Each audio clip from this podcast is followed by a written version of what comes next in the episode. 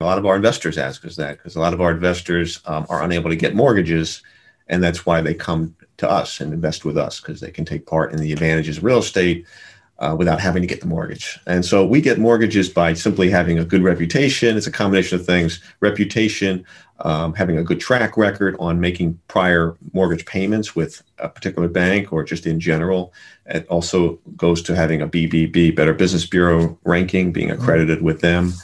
And uh, just generally having good relationships. A lot of times, bankers will come into our office, they'll sit in this conference room, they'll interview us or we'll interview them and they'll look around the office and we're established we've been here over five years and that's one of the things banks uh, look at before they make a mortgage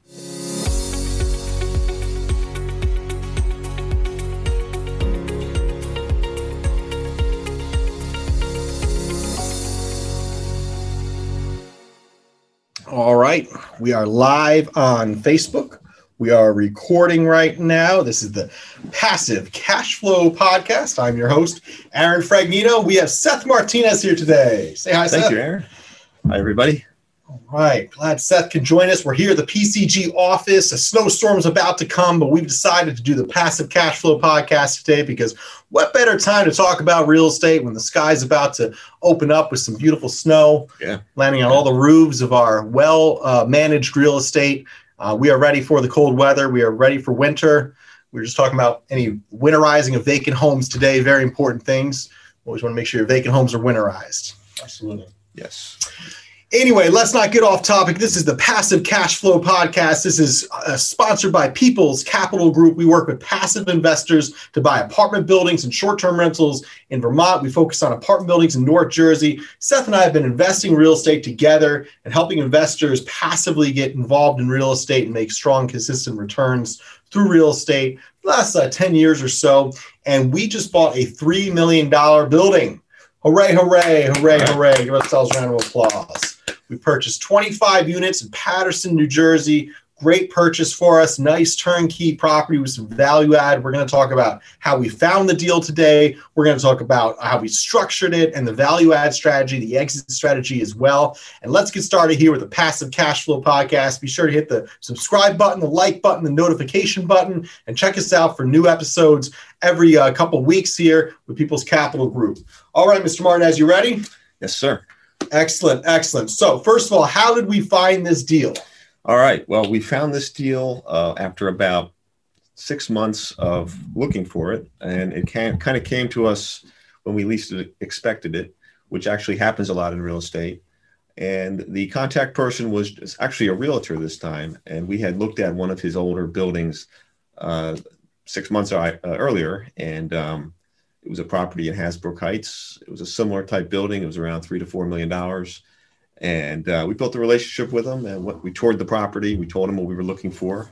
And uh, when the next building of that type kind of came up, we were one of the first people he called, and um, we did a quick analysis, and we were able to put a letter of intent in rather quickly and follow it up with a, a continuation of the relationship and um, demonstrating that we were definitely able to close on the property, and that's what we ultimately did. Excellent, excellent. Yeah, a big part of our job is communicating with these owners for years and years on end. Just like how when I go to raise capital from an investor, I need to build that relationship, build trust. Normally, especially if someone finds us on the internet, there's a process of getting to know each other, um, them doing their homework, us doing our homework to make sure it's a fit for the investor. It's same thing when you're looking to buy real estate. Um, a lot of the owners we're buying real estate from are of an older demographic and really appreciate a good handshake deal, uh, integrity, um, doing business with people they know and like and trust.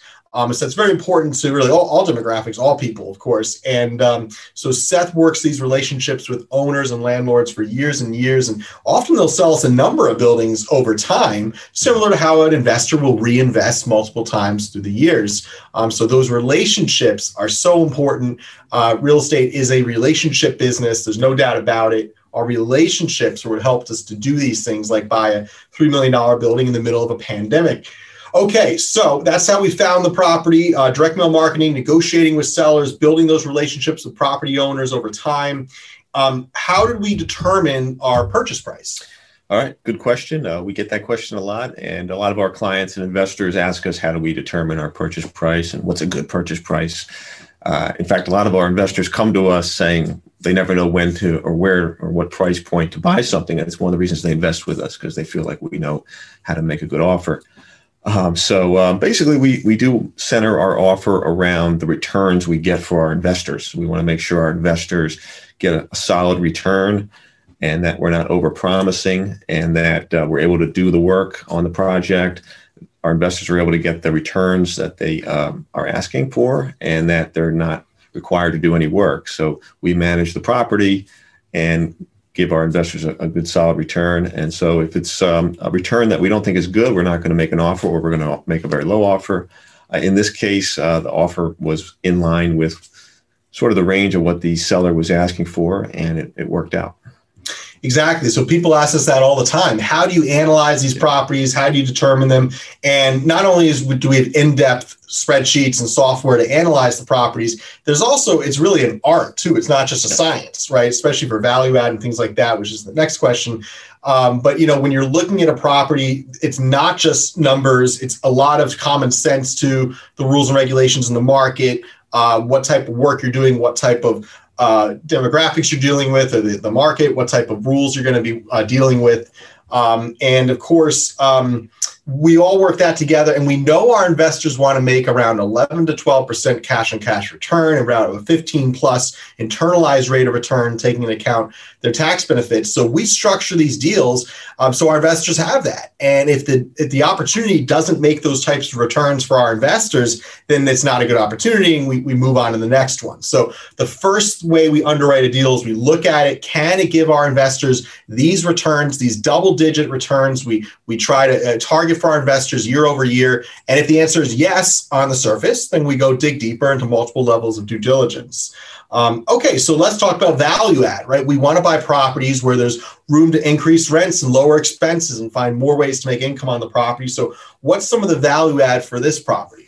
All right, good question. Um, well, with every property, what we do is we kind of do an analysis uh, before we buy it as part of our due diligence, and we want to look at the three parts of it: the the legal due the legal due diligence, the financial due diligence, and the physical due diligence of the building. And we kind of get an assessment of each project.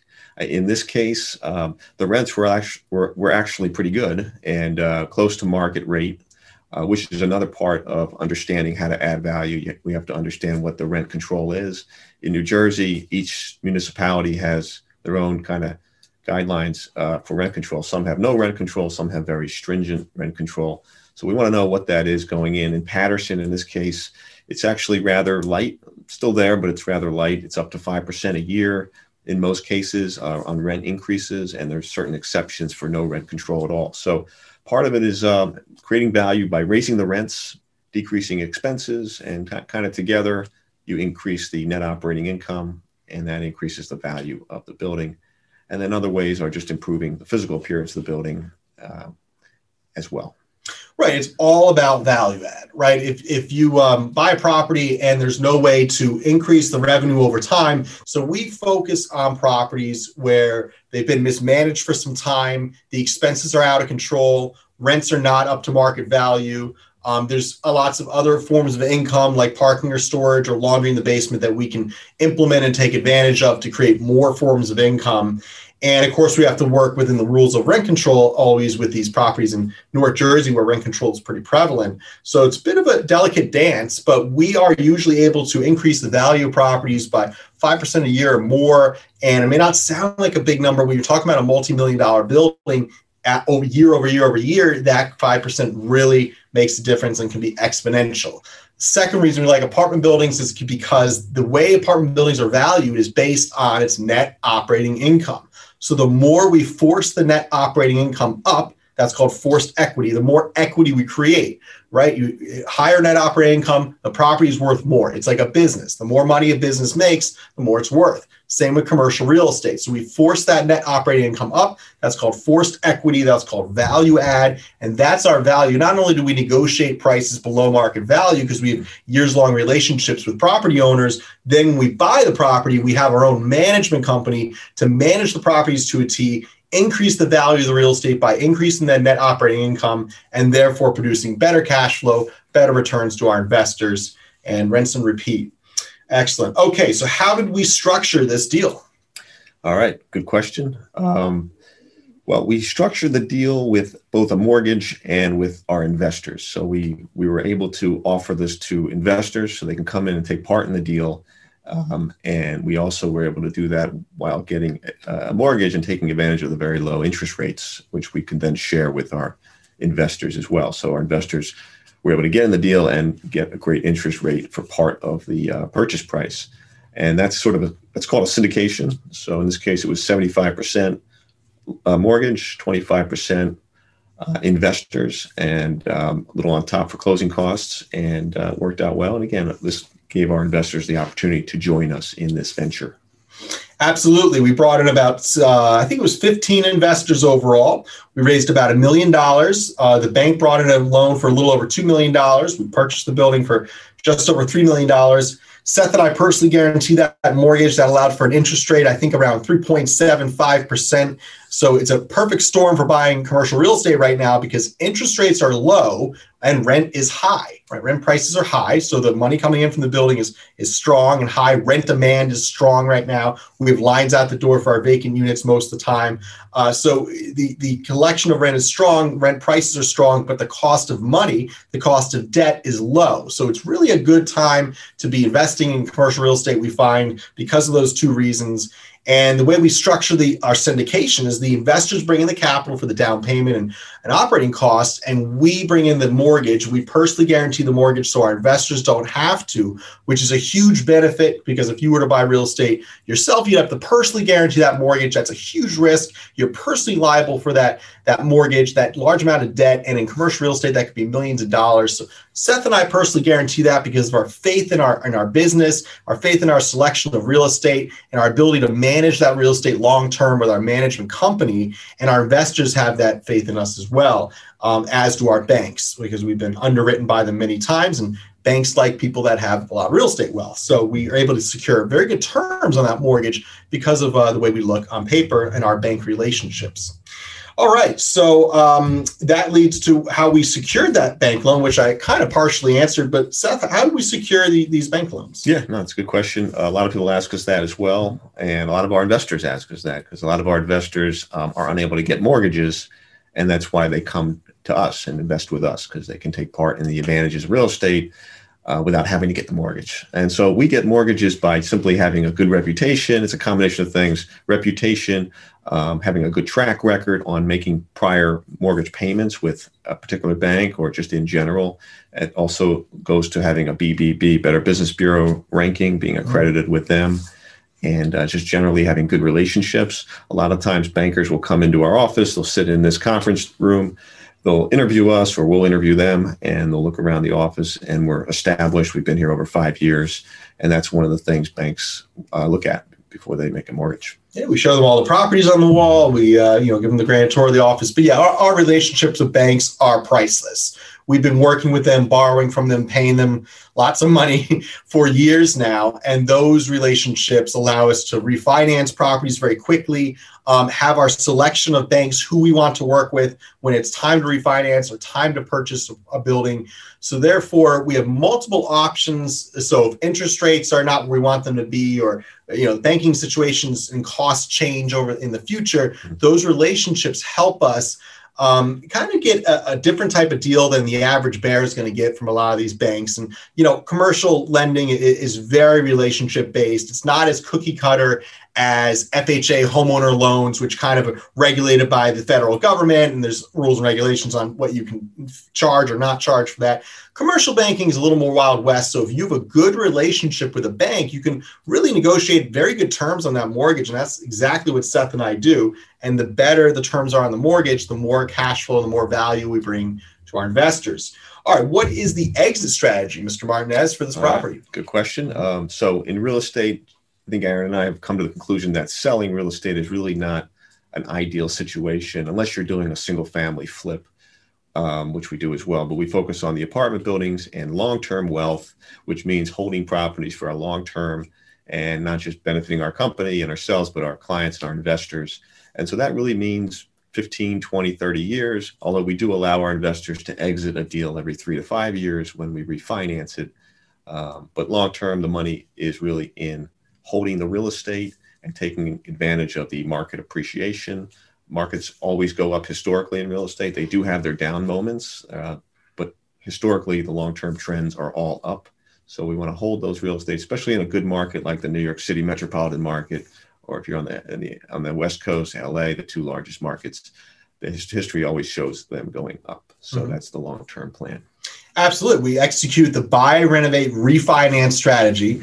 And not only does that allow us to harvest that equity growth that we force into the property over time and then harvest natural growth of real estate, which if you buy in good areas like we do, we're buying a building right now in downtown Newark. We just bought this uh, $3 million building in, in Paterson there near the downtown area, the Great Falls area, near opportunity zones. These areas increase in value naturally as well, as long as the property is professionally managed as ours are.